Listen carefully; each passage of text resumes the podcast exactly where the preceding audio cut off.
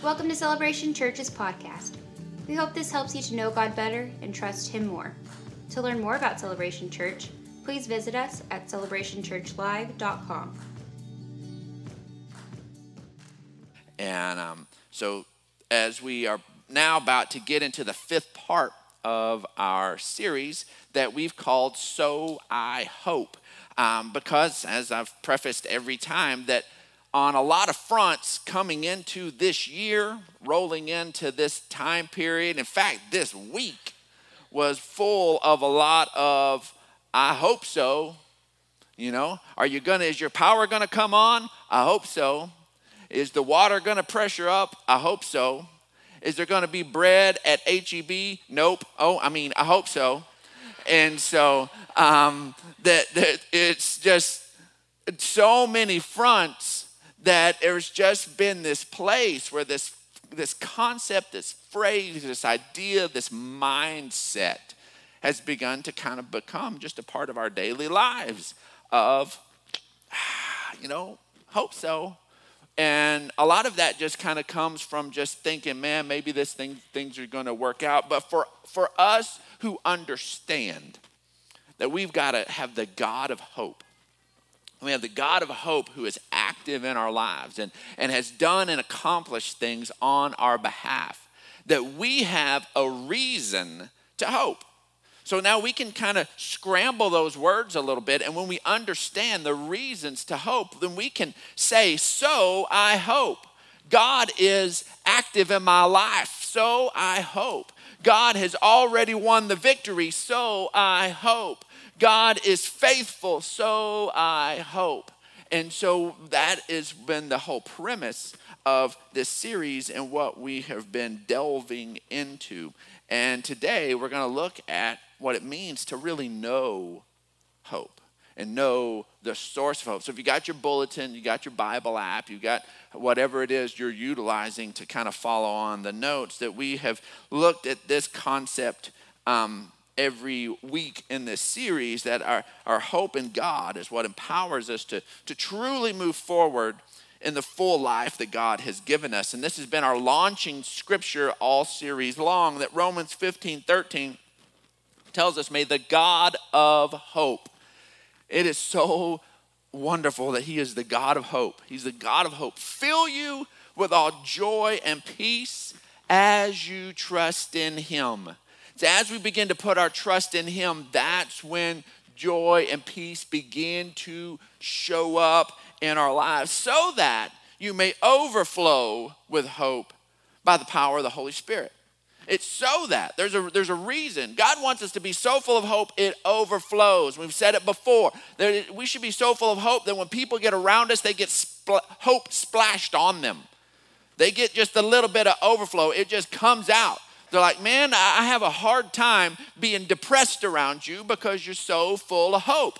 We ought to walk into a space, and the joy and the hope in our lives ought to begin to, to impact that space. It ought to begin to impact those people that we come in contact with. And the truth is, is this last week for us in San Angelo, for us in Texas, it is it has shown us that we're honestly, we're pretty used to fullness.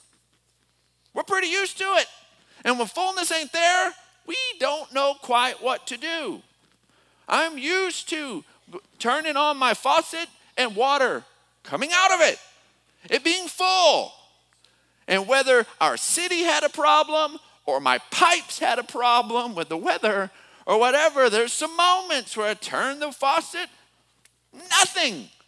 It's frustrating when things aren't there. Used to go into the grocery store and it doesn't look like Russia in the eighties where there's nothing in the grocery store, nothing. It was, I was just shocked when I went to an amazing, wonderful grocery store that has been just an awesome help here in Texas called H E B. And so, and a little plug for H E B. And so, but man, we went to go grocery shopping on, a, I guess it was Thursday or so, and we go in there and there is no meat. Now, I'm not saying that there was not the meat I wanted. There was no meat. I take it back. There were three ducks. And I thought about, what do duck and dumplings taste like? Chicken and dumplings is pretty good. Maybe duck and dumplings is like next level. Like, you're like chicken and dumplings is the starter stuff. Duck and dumplings is like, woo! Uh, we didn't find out. Q- Cutie would not let me explore uh, duck and dumplings. And so, uh, but there was, I mean, th- it was just nothing. And it was just shocking. And you literally saw, we literally saw uh, intelligent people we personally knew shove, do it in a basket, and just in a daze, in H E B, they just walked past and just like, I can't believe it. I can't, I, I, I, I can't believe it. And then you go to the bread aisle. I can't believe it. Man, we looked down, we decided we found an overpriced brisket. So we paid way too much for a brisket. We were gonna have brisket wraps. Well, then there's no tortillas. And so we found the cutest little tortillas on the bottom shelf. Thankfully, this Cutie shoot short, and she got under there, and she and she's like, oh, I see something. And she saw it, they were down at the back, and there were these little tiny tortillas, those street taco tortillas, man. We was like winning the lotto. We're like, clean them suckers out. Get them. Put them in the basket. When we were checking out, the bagger was like, you found tortillas. I'm like, shh. Don't. I don't want to get mugged in the parking lot. I got to get these suckers home. And they were like tortilla snacks, man. They're just like little bitty suckers. And so, and but man, it was just mind-blowing, mind-blowing. To we're so used to, we're so used to fullness. We're so used to flipping the the switch and it being full power and and it just being all, just so used to fullness, and it disrupts us to our core. When it's just things that we're used to, the places being there. And, you know, we're reminded, Pastor Steve and I were talking, you know, like, man, this was the way our great-grandparents lived every day. You know, this was just normal for them, but we get so used to fullness. And, and the truth is, is that God wants to be so active in our lives that we're that used to his presence. And that when there's a little place where we see, that when we experience, you're like, man, what, what's up? What's, what's, what's wrong? What's going on?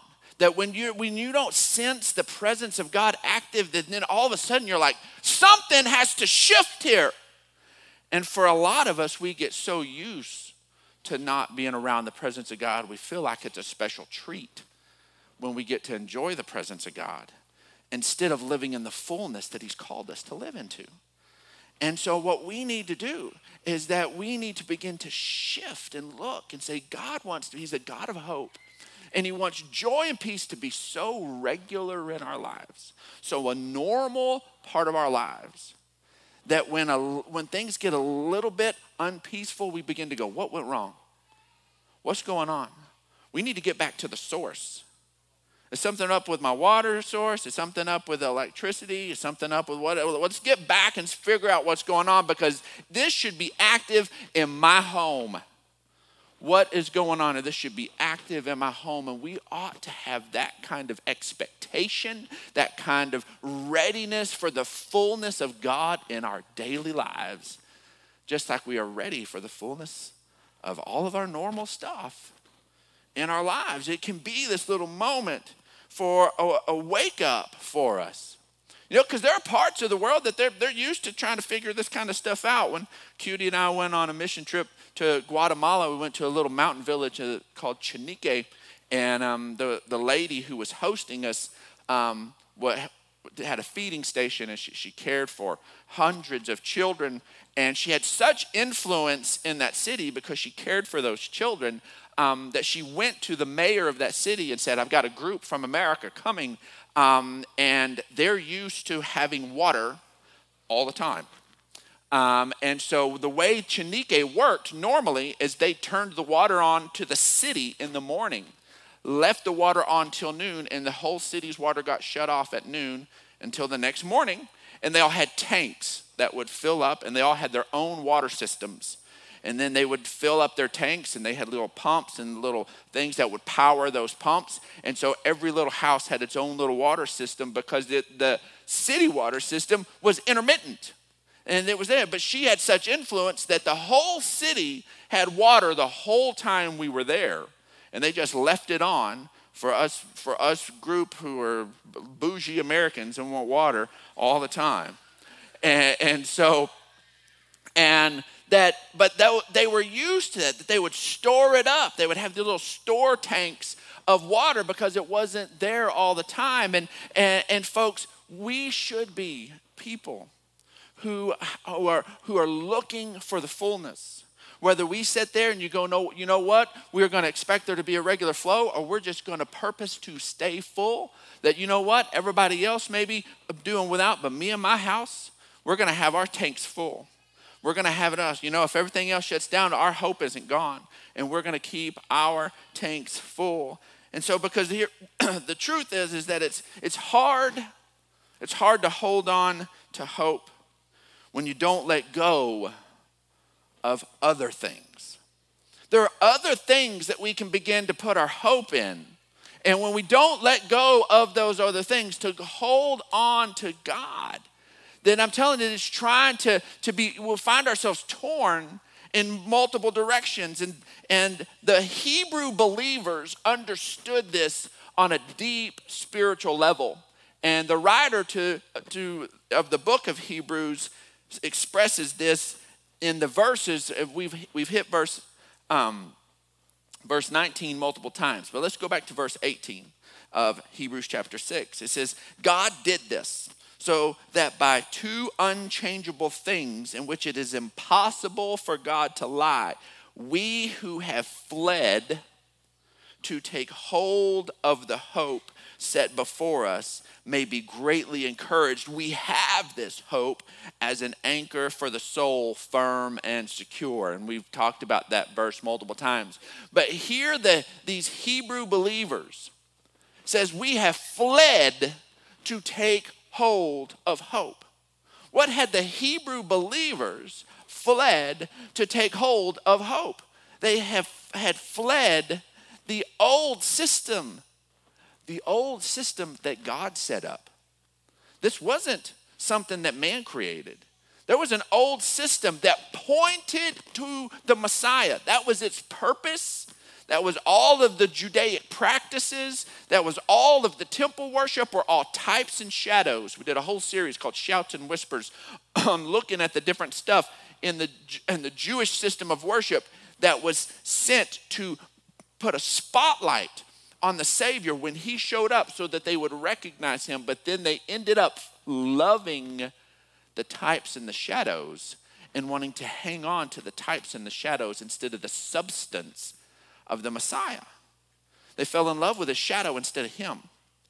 And so they had, had taken hold of it, and they loved their temple worship, and they loved all those things, and we can't shake our heads at them because we can fall in love with our own systems, and we can fall in love with our own little things, little rituals and things that we do that honestly are supposed to point us to God, but we end up putting all our hope and whatnot in those instead of the God of hope.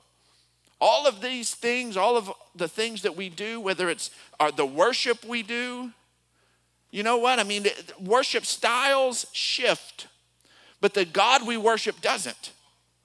And anytime we fall in love with a worship style, I know that there's a day coming that, you know, I love the music we do, but as I get older and older and older, maybe one day there'll be music I don't like. But it won't be for me. It'll be for, for the God that I love and the generation that that's impacting. And that's what I have to remember, is that God of the generations will reach all generations. And that'll have to stay connected to that. But we easily can begin to latch on to traditions and all these different things and put our hope in those. And there's no hope in the traditions of religion. There's only the, our hope in the God of hope. And all of these extra things are to help us to connect with him, but it has to be about him. And the, these Hebrew believers had fled that system. They weren't going and doing the, the temple worships or, or offering the, the, the sacrifices and, and taking the doves and, the, and the, the, the goats and all of that to the temple anymore. They were like, we believe Jesus is the one who is the, who is the final sacrifice once and forever. And they had fled that other way and taken hold of Jesus.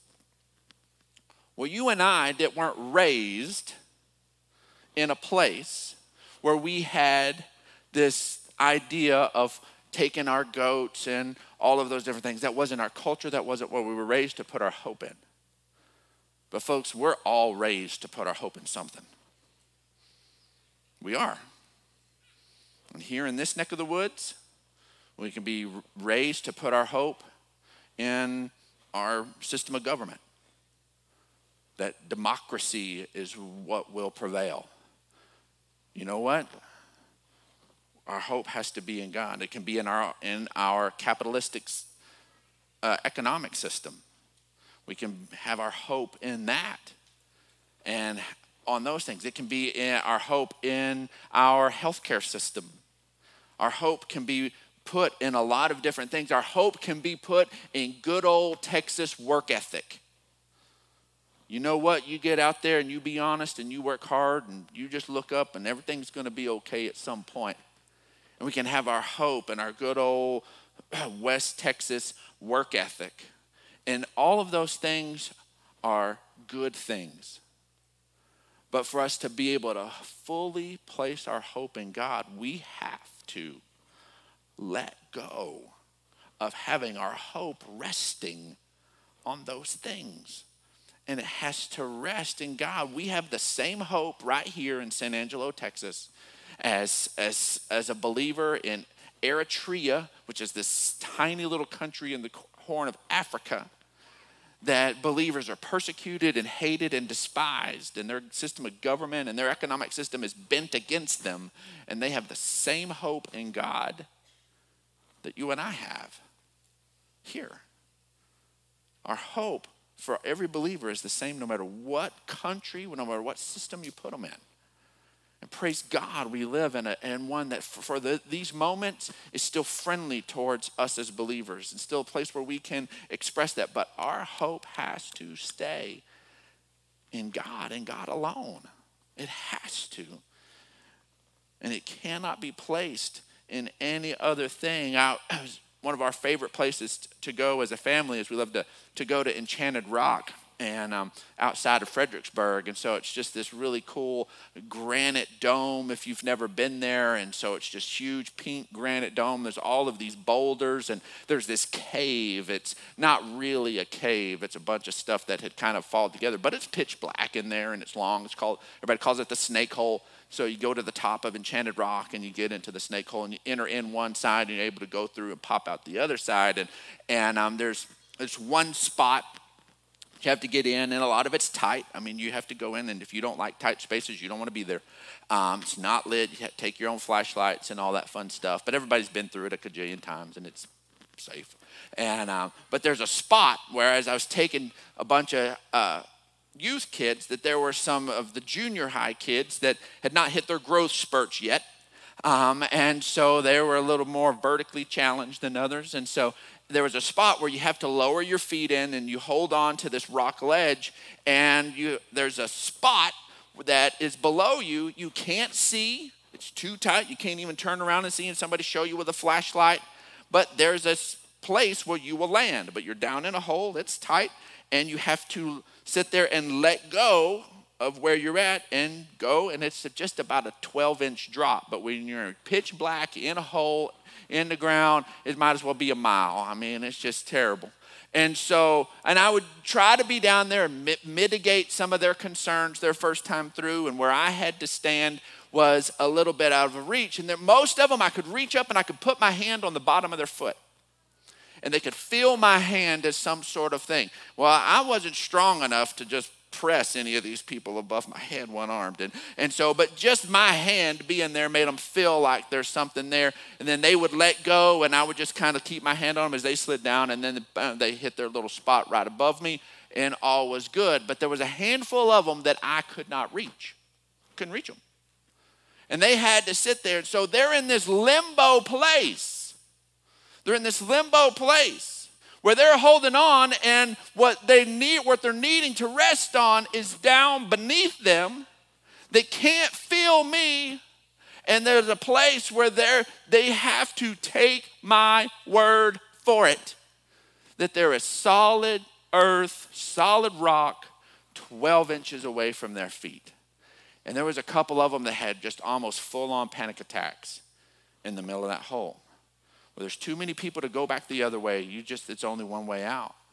And man, them walking them through the process of just letting go, of just letting go, man, was just so difficult for them to just let go. And then they went those twelve inches, and you, you hear they wouldn't even breathe, and then their, you know, their feet would hit, oh, oh, and then they're good, and then they get through, and then they're like, I'm never doing that again in my life, Pastor Brandon. You are so mean. And I was like, oh, you're dramatic. And so, and um, I'm never bringing you again in your life. Don't worry. And so, and uh, and so it's, but they were so freaked out, and I understand it, and we can find ourselves in those, in that place where what, what we really need to place our hope in is right there, but we are having a hard time resting on it because we won't let go of what we've got our hands on, what the other thing we're trying to place our hope in. And whatever that may be, whatever that may be, sometimes it's a person. Sometimes it's a, it's a friendship, it's a spouse. Sometimes it's a job, sometimes it's just a career, sometimes it's a skill set that we have. We can place our hope falsely in a lot of places. And ultimately there's disappointment on any of those fronts. And that's why we have to learn to fully place our hope in God and God alone. Hebrews ten twenty-three says, let us hold unswervingly to the hope we profess, for he who promised is faithful. I'll tell you what, driving on the streets of San Angelo this week, there was a lot of swerving. People didn't mean to. Man, I was stopped at a, on a, at a spot on a Avenue J, and uh, there's we were headed towards uh, uh, towards the H E B again, to buy nothing. And um, so, and all of a sudden, this minivan, uh, lady on her phone, on the snow, and she comes up, and I'm like, she ain't stopping. And I'm, st- I'm stopped there, and she comes, whoop, she comes up beside me. I'm like, you're in the wrong lane, lady. And, and so, but she just couldn't, she just couldn't stop. And we were just seeing that all over the place. We were seeing it all over the place. And, and we're to hold unswervingly, unswervingly to him who is faithful. To him who is faithful. And even though we had all of this stuff going on around us, and this lady that comes sliding up beside me in the minivan is like, she's waving, I'm sorry. And so she was at least nice. And um, but here was the issue. There was no problem with the asphalt. There's no problem with the asphalt. There was no problem with her tires. The problem was what came between the asphalt and her tires. It was the ice and the snow. That it, that was what was the problem. Roads, guess what? It all melted away. Roads are what they've ever been. Whatever you want to call a San Angelo road, that's what it is again. And so it's it's it's that all over again. And so, but there was no there was nothing wrong. The problem was what came between.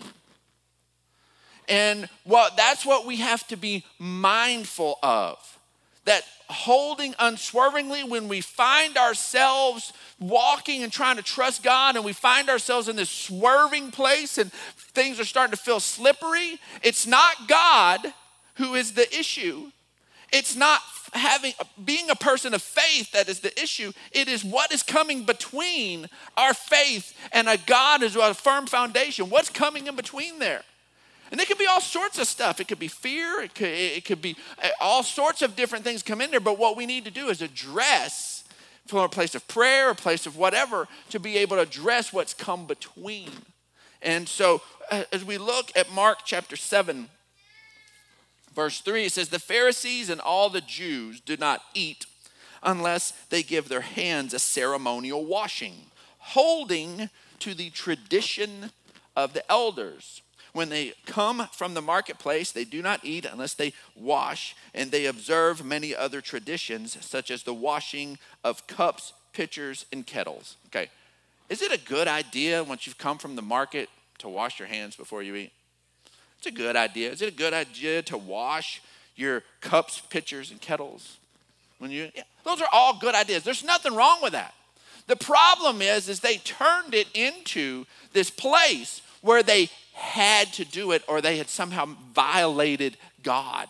That it was now that if somebody was to walk in from the market and to, to, to grab a little chunk of bread or whatever might be laying on the table and to take a little snack, that all of a sudden it's just this big uproar that, oh my gosh, you eat with unwashed hands. You're a, a, a filthy, low-down sinner. Um, and so th- they were had just turned these things that are smart practices into this stuff that had now become this place of bondage. It says, and so the Pharisees and the teachers of the law asked Jesus, says, why don't your disciples live according, not to the scriptures, but according to the tradition of the elders, instead of eating their food with defiled hands? We saw Peter sneak a grape, and he didn't wash his hands. Peter's creepy. So he, they're like getting all up in Jesus' grill about, about this. And here is Jesus' reply. He says, Isaiah was right when he prophesied about you. And they were like, oh, we like Isaiah. He prophesied. And man, that's cool. That's about us. Then the next word drops. Hypocrites. As it is written, these people honor me with their lips, but their hearts are far from me. He's pointing out that you can do a lot of the right things on the surface and it be no connection with God whatsoever. Whatsoever. Folks, that is that is the thing. You and I showing up on Sundays and doing this stuff, that's something we have to be watchful for. Because we can show up and we can sing the songs and we can do the stuff and honor God with our lips and end up our hearts are far from him. And he's and he and then in verse seven it says, they worship me in vain. Their teachings are merely human rules. You have let go of the commands of God and are holding on to human traditions, whereas they should have let go of the human traditions and held on to God, held on to what he had said. And so we find ourselves, they find themselves holding on and letting go of the wrong things. You, you and I can on, often find ourselves holding on and letting go of the wrong things. See, we can declare, we can declare, so I hope, when we know the source of hope. When we're aware of the source of hope, then we, we can live in this place. Ephesians chapter one, verse fifteen says, for this reason, ever since I heard about your faith in the Lord Jesus and your love for all God's people, I have not stopped giving thanks for you, remembering you in my prayers. I keep asking that the God of our Lord Jesus Christ, the glorious Father, may give you the spirit of wisdom and revelation so that you may know him better. That is his Paul's prayer. So that you would understand him, so that you would understand what he is for you, so that you can connect with him and know him, not just about him, but know him, know him. Matthew twenty-two, verse twenty-nine says, Jesus replied that you are in error because you do not know the scriptures or the power of God. And those two things are connected. The scriptures and the power of God are connected. He's not just given two separate things. It's not just, he, these two things are connected to one another, the scriptures and the power of God. Um, our two youngest kids, um, uh, we have them at a, at a private Christian school here uh, in town, and we really value the, you know, just as, as parents, you know, that the idea that, you know, at school, they're being taught, taught the scriptures, being taught those things. And, and um, every week, they have a character trait. And they have a scripture that goes along with that character trait. And so they're memorizing lots of scriptures. And so, um, and so we have to you know, work with them and help them to be able to do it. So they've memorized lots of scripture. So this point in the school year, they've got lots of scriptures memorized. And so um, they have chapel on Wednesdays. And our youngest one, seven years old, uh, Pressy, in her class, it was their turn to be in charge of their chapel. And so they're at chapel. The teacher told Pressy, you know, that um, I need you to stand up and I need you to say a scripture. And told her which scripture to say. And her scripture to say was Philippians four thirteen. I can do all things through Christ who strengthens me. And so she's telling me there the night before that all of this is going to go down. She's like, Dad, tomorrow I have to hold the mic. And I have to say in front of everybody, Philippians four thirteen, I can do all things through Christ who gives me strength. And Colin pipes up and she says, she has a plan. I'm like, what? She has a plan. She, Daddy, she told me she has a plan. That she doesn't want to say it and she's nervous about saying it. So she's going to get up there and she's going to say, does anybody have a scripture they want to say? And get a volunteer to come up and cover the scripture part. And I said, Pressy, uh, did you realize that the scripture she's telling you to say is the scripture that will help you say that scripture? And she said, what? I said, Pressy, you're supposed to say, I can do all things through Christ who gives me strength. And that scripture is reminding you that you can stand up and say, I can do all things through Christ who gives me strength, because you can do all things through Christ who gives you strength. And she's still like, okay. And then finally it dawned on her and she understood it. And I, but it was this place that she knew the scripture. She knew the scripture, but she didn't understand that scripture's implication in her life. She quoted it to me. Boom, no problem. I can do all things through Christ who gives me strength, so I'm going to not do it. I'm going to get a volunteer to do it. No, you can do all things through Christ who gives you strength, sweet pea. You can do that. So thankfully, the next day, she stood up and said, Philippians four thirteen, I can do all things through Christ who gives me strength, and be able to do it. But there's a place that you and I can get used to hearing scriptures, and we can get used to it and even be able to quote it and forget the power connected to it. It says you don't understand the scriptures or the power of God. There's power connected with it. There's a reason we spend time in this. It's not just because we get bonus points with God for spending time in the book he wrote. It's not like, oh, look, you're reading my stuff. I love that about you. No, it's it changes our lives. It's power. It changes things if we will embrace that. It's the, he says you get into error because you don't know the scriptures or the power of God. You and I get into a place where we're in error. We're thinking wrong, we're responding wrong, we're doing wrong when we don't understand the scriptures or the power of God. We slip into a place of hopelessness and begin to lose grasp of hope when we don't understand the scriptures or the power of God. That is why we come back to this over and over and over again. Ephesians one eighteen says, I pray that the eyes of your heart may be enlightened in order that you may know the hope to which he has called you. There's hope he's called you to, and some of you don't even know it. You don't even know it. That's what he's writing. He's writing to them, and guess what? It still applies to you and I today. He says, I'm praying that your the eyes of your heart may be enlightened. Remember, we're called to walk by faith and not by sight. We rely too much on what we see. We rely too much on what maybe's happened in this person's life and this person's life, and we start seeing a parallel in our own lives, and we're like, oh, well, this is the way it's going to be. Well, as soon as as soon as th- that that her husband said that to her, it was over. So he, he said it. It's done. No.